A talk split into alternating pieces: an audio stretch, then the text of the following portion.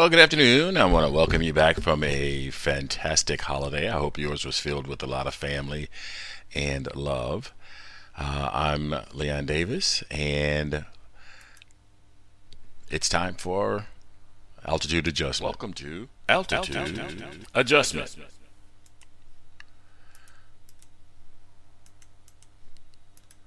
Alrighty. So, a little rustiness there, uh, getting back from the holidays. Uh, I took quite a bit of time, a month off. Uh, I was sick over, uh, I was supposed to start the podcasting last week, last Saturday, and I was bedridden. It, I was in a pretty bit of miserable shape, but uh, I'm feeling a lot better now, obviously strong enough to um, get the show on the road today. Um, I do want to mention that uh, I personally don't like long introductions. I want people to just get to the meat of the, the subject and uh, start talking about whatever it is they want to talk about. And I've noticed that at the beginning of my podcast, because I've chosen to do a live podcast and not only do a live podcast, but also not to do editing of the podcast once the podcast has been set, has been done. So to provide an uncut version. Um, when I start the podcast, I usually start with some music and just a graphics to let people know that I'm uh, coming up and getting started in a few moments so that they get here a little early uh, for the, the live podcast that they, they know that it's going to go on. They don't have to question that. And doing the, and doing that when I save the podcast for um, review I'm going to create the audio version of it. Uh, basically, I'm just going to take the audio from the video and create the audio version. Then I wind up leaving in the introduction, which is about a minute and a half to, to three minutes. So I apologize for those long that long introduction, but because of the way I've chosen to do the podcast, that's going to be there. So to get to right to the discussion, you're going to have to jump forward past a minute and a half uh, to three minutes of introduction, and hopefully that won't be too much of a, dis- a stress. Uh, hopefully, providing the, the topic I'm providing and the information I'm providing you is worth that minute and a half to three minutes. Again, thank you very much for joining me for this podcast. And this is a continuation of the uh, last podcast of the season last year and uh, about whose responsibility. And I talk a lot about the I talk a lot about the press, and I think it's a real important organization for the benefit of society. Uh, a free press, I think, is extremely important for more than just uh, getting information, but we need that. In, we need those um, sources of alternate information or, or, for information so that we make better decisions. Um, one of the things that happens in society is that I'll learn something or someone else will learn something and we share that information with people that we know. And sometimes that information isn't vetted. And so we get the information, we don't know necessarily the original source of the information. And so the, the quality and the vetting of the information isn't where it needs to be. So we can wind up passing on unverified and unsubstantiated information. And that's where the news organizations come in. Their job is to uh, go out and verify and vet that information before they pass it on. Then we have better information to work with. And when we pass on vetted information, then we're passing on better quality information. Does that mean that there are no um, inconsistencies or uh, problems with the information? No. That means that yeah, we've eliminated a lot of the he said, she said, and um, just the intent to do something nefarious in pre- presenting information. Now, one of the um, I used a, a portion of video uh, on my last podcast, and I was unable to get the audio to work. Um, but I, I, think I've got it, and, and, it's I think it's an important clip to uh, listen to as a part of the discussion, and I'm going to play it again for you since I at least got it to work. Jon Stewart, in his mission to satirize the news, was too successful. Ultimately, his work resulted in the proliferation of the news comedy format ad nauseum, a conglomerate that has become large enough to resemble the thing they set out to mock. Let's start with news networks. They too were victims of their own success, meaning that their success made them betray their ideals. News Okay, so I was just willing to play a part of that clip. The clip is about five minutes long, and um, as I talked about previously, um, he compared two different types of organizations, and in doing so, um, he he took liberties that may hurt other people. So a news organization has vetting process for information.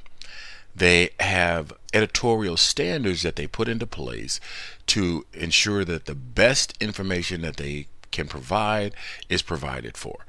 A comedy organization does not have that same editorial process. And the goal of the information that they present has a completely different um, uh, idea of what they want to present. It's completely different than why they're presenting that information. And uh, a news or an entertainment organization, um, they may use the same source material, such as a report that comes out or a video that a news organization shows, the comedy organization also shows that video and uses a different take on it. The in doing that, they have different reasons for presenting that information. and they go through a different process of how and why they're going to present that information. Uh, a comedy organization is intended to get some laughs along with presenting information. So that doesn't mean that everything that they present lacks veracity because it is a comedy organization. But their goal is probably comedy first, information second. Whereas a news organization is information first, only information. Now we have in the, uh, so we'll talk about that. I'll talk about that in a little bit as I go along. Organizations um, uh, don't always live up to their intended um, uh, behavior.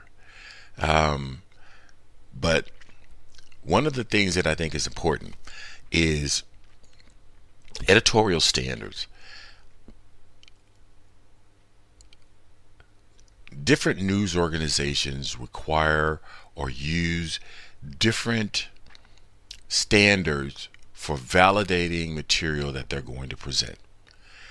Uh, larger news organization may require before a piece gets uh, disseminated may require four different approval processes whereas a much smaller news organization may not have the resources for four individual verifications of the information before it's presented and may only use two or one. And in the process of the two, because of the size of the organization, um, people may perform dual roles, which means the same person may wind up approving a piece or approving something before it moves on and becomes a part of the or, or what the organization disseminates. But that process, that that consistency in editorial content or editorial um, standards, is where we as a society should be really concerned. If the news organization um, decides rather than be a source of information for the betterment of society, or have chosen that it's better that a particular um, a particular train of thought is best for society, it would be important for people consuming that product to, to understand what their editorial process is, why they've chosen that particular editorial process, and how strictly they stick to that. So, um, most of the larger news organizations have shared to some degree what their editorial process is and why they are in business doing what they do. Um, part of the difficulty with news organizations is they're owned, um, a lot of the larger ones are owned by um, media companies that have a profit motive. And that has called into question the motivation of the editorial process. Are they doing what they do just to make money, or are they there for the benefit of society as a whole? And that's where some of that comes into question. What I took on with uh, this clip, uh, the gentleman comparing uh, comedy organizations with news organizations. And if you know anything about me, I tend to defend news organizations, um, not just. I think they're important for because they provide us with material or information that we need to make competent qualified decisions we if you look at the sources of inf- where we get information, it is uh, news, it is entertainment, it is uh, social uh, networking, and social behavior. So, uh, someone that comes to work and asks, Did you read that story? or Did you hear about that story? And we've all, I think, encountered a situation where uh, something was said to someone and then it goes around the room and everybody uh, takes an opportunity to tell somebody else and then by the time it gets back to you the story has changed. So that to me is one of the, the um, difficulties of sharing information from individuals. So news organizations have to be more consistent with how they present that information. So if you if a person uh, reads the article, gets the information and processes it, and that another person uses that exact same article, they both may come up with a different interpretation, but the presentation of the information doesn't change. So it's upon the individual then to be aware of how they process information and what and, and how they use that. But a consistent presentation of the information becomes extremely important. And that is one of the reasons I defend the news service. Um, the internet has brought about the opportunity for people to, like myself, do podcasts, to present information, for people to go to events and be an eyewitness for other people because that's what the news organization does. They are the eyewitness for us. They provide information. Um, so they go out, uh, they use their resources to gather information, bring it back, put it in a um, it, uh, enjoyable or not enjoyable, uh, put it in a format that makes understanding it from the end user, uh, the consumer, better. So they they they they go where we can't always physically go, and there are eyes and ears on the ground, and so there's a real dis- there. If you uh, part of what I uh, went to school for is communication. And so there's always the discussion of journalism and how journalism developed and um, is important to us. So, um, understanding editorial standards, we so if we impose editorial standards consistent from every organization, um, some of it can be burdensome for smaller organizations, and uh, the goal is to try to uh, be consistent in the questions that we ask before presenting information to the public so that we're at least presenting the information consistently. So, um, with that in mind, I a friend of mine has mentioned that they're concerned with um, the news organizations being uh, using their influence in undue ways. And I'm always a defender because I think it's important. We don't have alternate means of getting information and consistently presenting that information. And if we don't, then that makes decision making by the general population much more difficult and varied and people are using not using the same facts. They're not using the same material to make decisions and so they're not going to be able to the, the importance of uh, the information that we have is that it's consistent. Because then we have a point of reference. We share information and that shared information is how we make better decisions as a group. Um, so they've mentioned that that the news organizations that they feel that the news organizations take liberties with the material that they present to folks in an attempt to put forth an agenda. Now, um, for the most part, I think news organizations, I believe news organizations are good at trying to weed out um, putting forth an agenda. That doesn't mean that it doesn't happen. uh, people are people and have a tendency to sometimes um, take liberties. And that's where the editorial process, that's where um, consumers' actions help bring back in line those behaviors so that we're not just the the uh, press learned a long time ago how influential it can be. And so with that power comes great responsibility.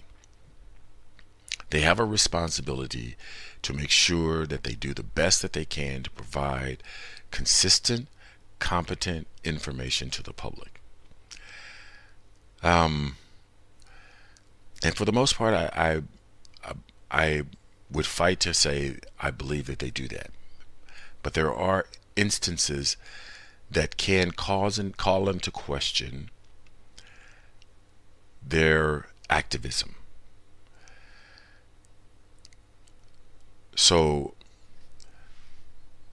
I looked up the definition of a conspiracy. So a conspiracy uh, can be organic, which means it doesn't require a group of people just to sit and say, this is what we're going to do.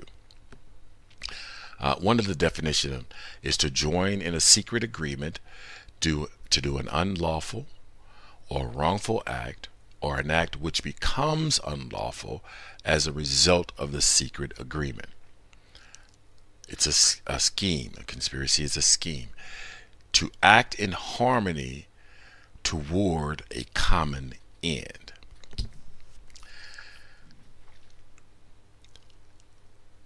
For as long as I have read newspapers, watched news, listened to news radio, there has always been a vilification of parts of our society in news. I'm I don't think that they all set out and called each other and um, chose or decided that this was what they were going to do, but we've all seen or know about the when when um, people of color or pictures are used for news stories, they're darkened to become more ominous, or when non um, people of color are used, um, their pictures are used uh, that show them much more favorably.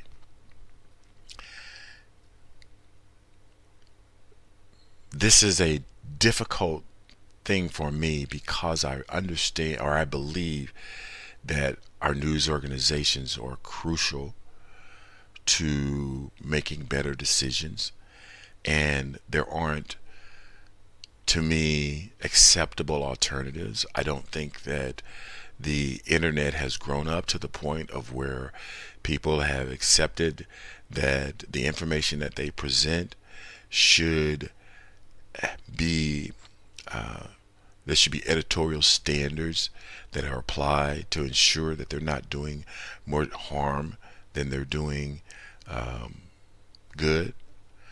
Um, that that they want to make sure that the information they present is vetted extremely well and and that they are doing the best they can to present good information.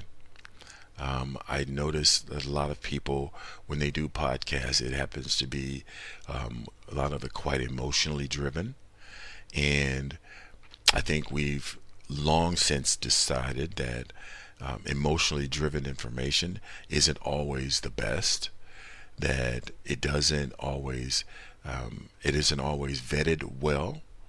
And so I don't think podcasting or um, alternate news sources on the internet have be have reached the level of uh, maturity that they are striving to remove emotion and um, just points of uh, uh, putting forth an agenda and present people with information that they can use to make the best decisions.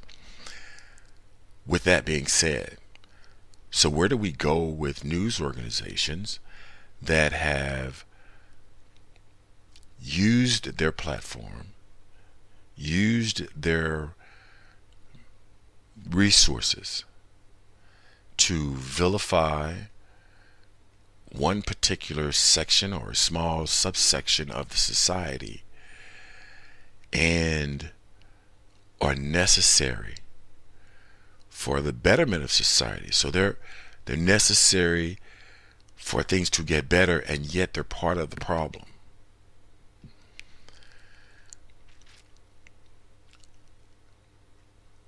As of this podcast, I have not heard or seen one organization accept full responsibility for doing what they knew was incorrect.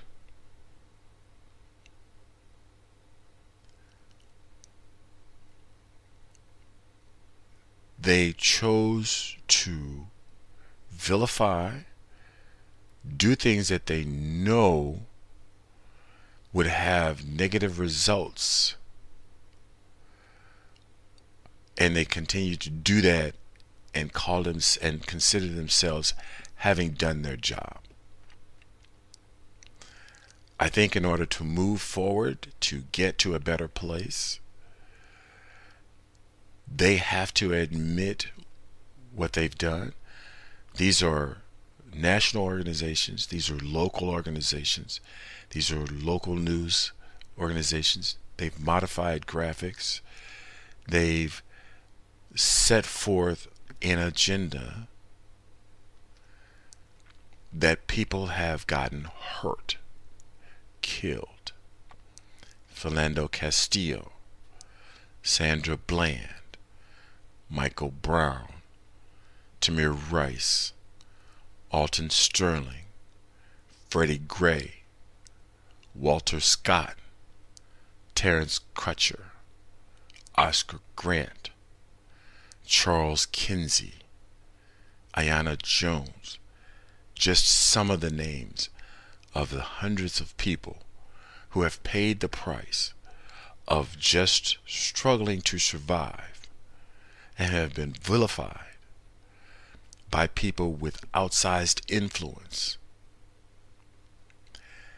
Moving forward, we want to make sure those things don't happen and continue to happen.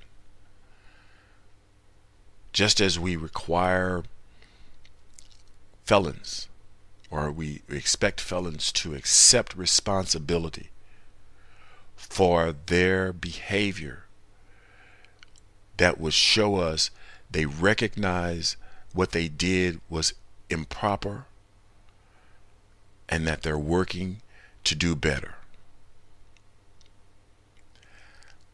Part of what makes this difficult is if they admit they help create that environment, they may be liable for some of the damage. But if we don't make, if we don't do it, if we don't ex- have people accept responsibility for what they've accomplished, what they achieved, what they did, can we move forward? Just ignoring it, just pretending that it didn't happen, won't make it go away. It won't bring back those lives.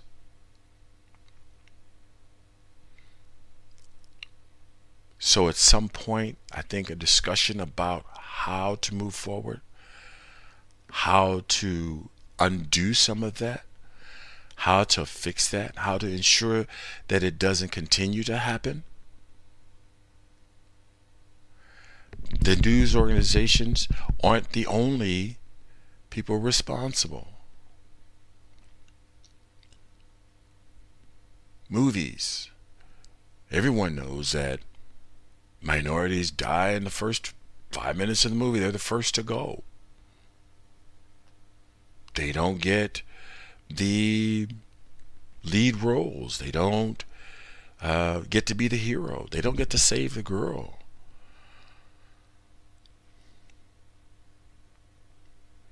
So we know people understand why they did those things. How do we move forward? How do we get beyond that? How do we acknowledge what has been done? Who did it?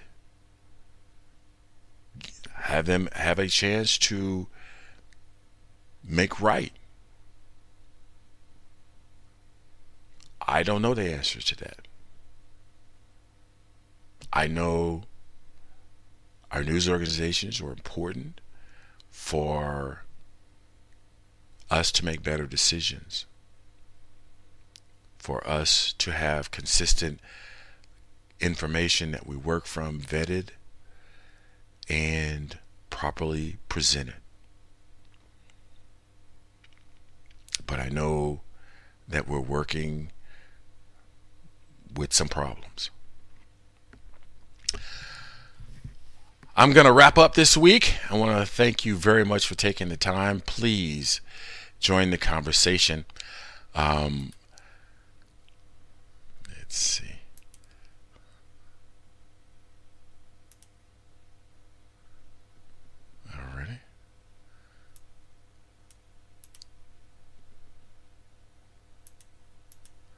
Alrighty. So, uh, as I said, this wraps up this week. Uh, you can replay the video podcast here on YouTube.